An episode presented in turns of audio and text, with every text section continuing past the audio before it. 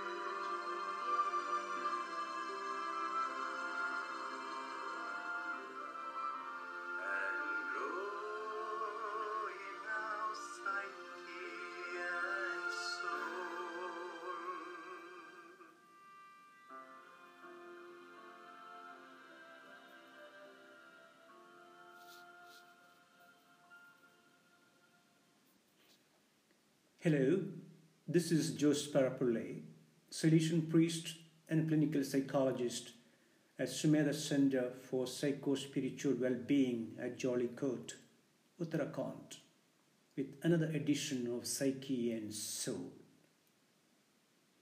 Last weekend, we reflected on the impact of dualism on spirituality.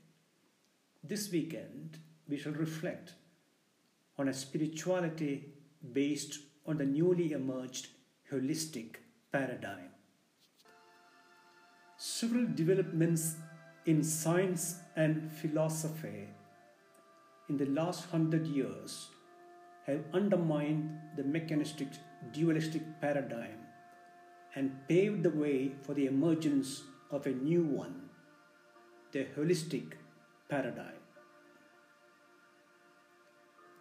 This new paradigm is having a profound and revolutionary impact on the understanding and practice of everyday spirituality. Among the developments that led to the new paradigm, fundamental was quantum theory, which ushered in the concept of a dynamic, fluid universe. The universe is not a collection of static objects which can be further decomposed into still smaller units as a mechanistic dualistic paradigm had suggested. Rather, the universe is an inseparable and interconnected web of vibrating and dancing energy patterns in constant motion. In such a universe, no one component has reality independent of the entirety. All of reality is one, and it is in constant flux. It is not just quantum theory that undermined the dualistic mechanistic model of the world. Darwinian evolution showed that nothing in the universe is static, but constantly evolving into more complex structures from simpler forms. For process philosophy, change is the very essence of reality. In process thinking, fluidity and change are more fundamental than stability and permanence. Systems theory does away with the notions of separate, discrete, and independent reality. Reality is whole and can only be understood as a whole. The essential properties of an organism are properties of the whole and cannot be found in its parts.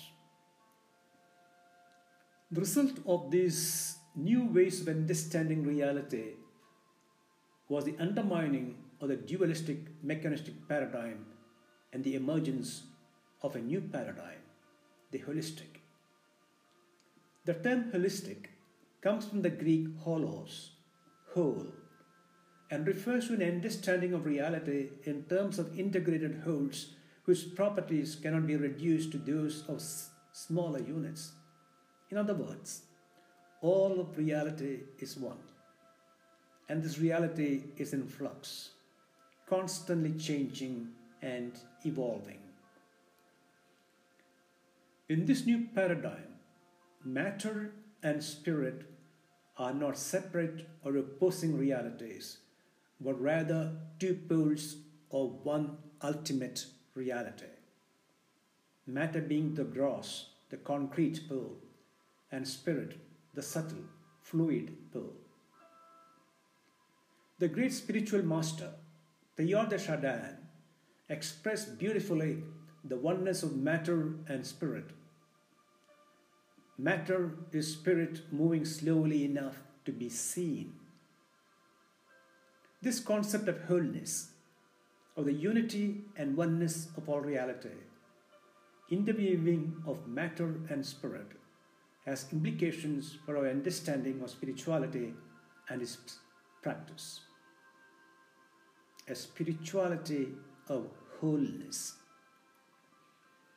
Growth in spiritual maturity is not about being perfect or flawless, but about being loving and growing in relationship to the divine and to all of reality.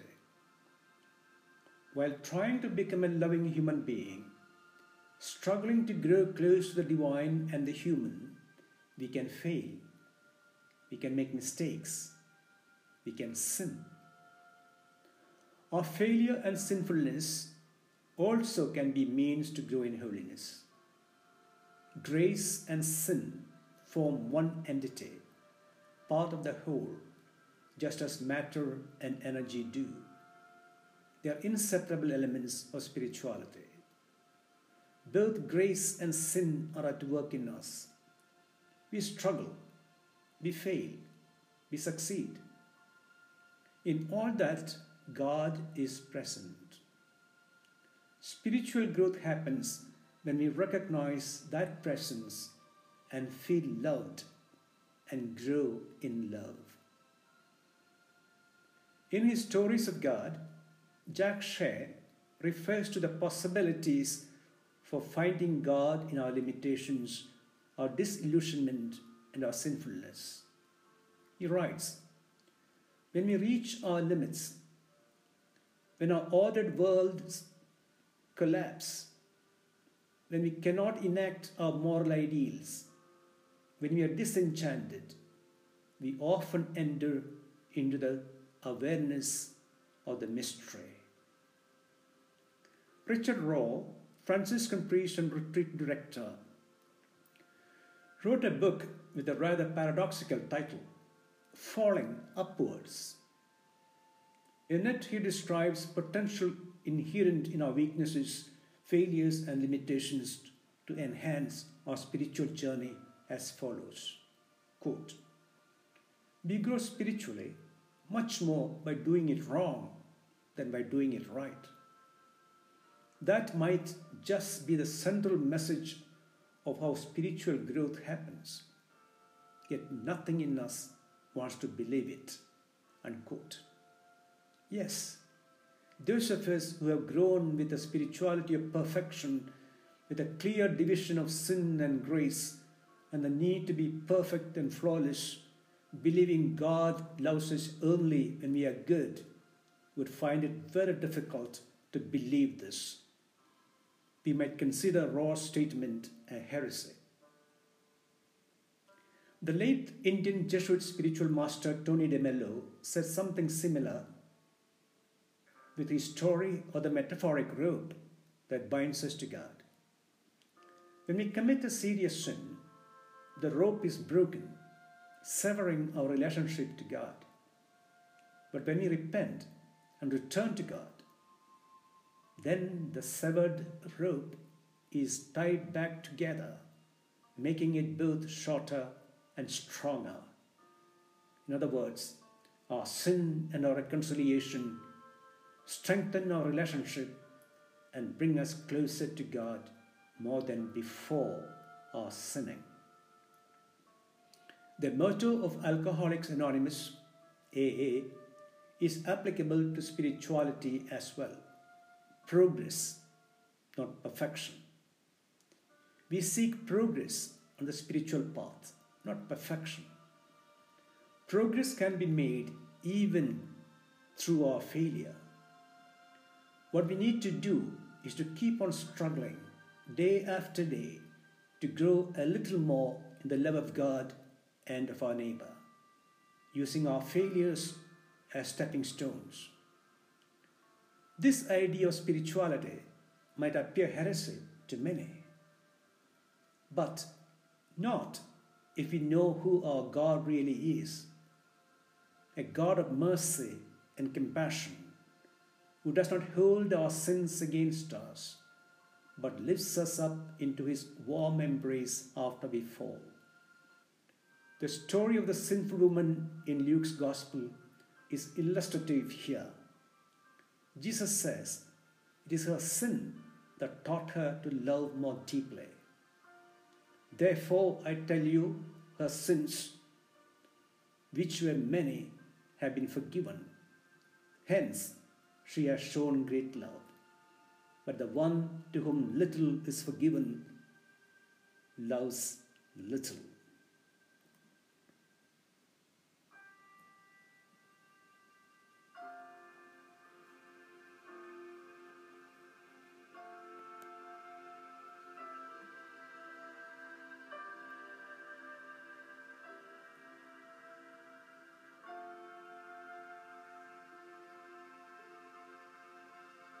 For our introspection, what is your reaction to this presentation of a holistic spirituality? Does it disturb you or challenge you? Why? In what way?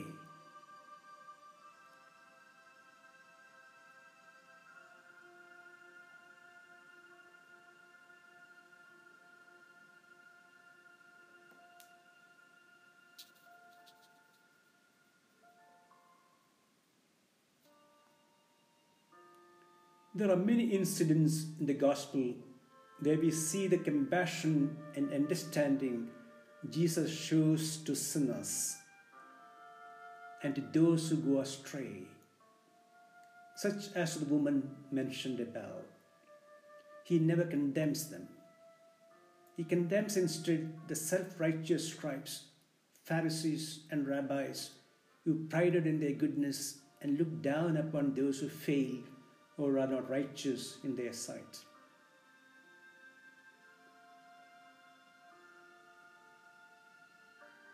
You could now take a few minutes to talk to this compassionate and merciful Jesus about all that this podcast is triggering in you, as well as about your own struggles on the spiritual path.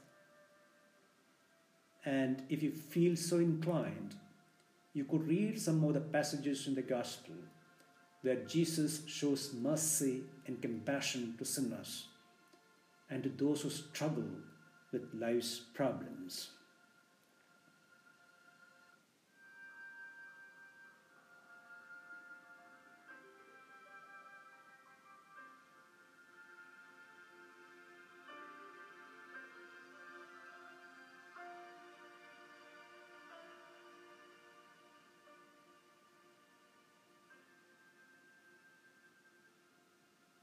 Have a blessed weekend. Be safe. Be well. And thank you for listening.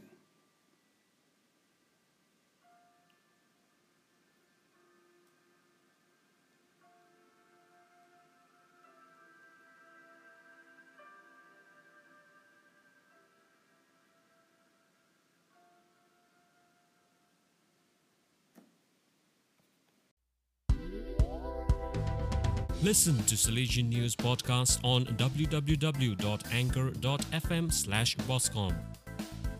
Get weekly summaries of Salesian news from Don Bosco's family in Asia Oceania, comprising of priests, brothers, sisters, cooperators, and alumni.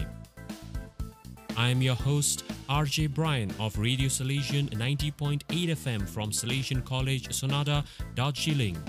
Be sure to hear me on Salesian News Podcast on www.anchor.fm slash boscom. Listen anytime from anywhere.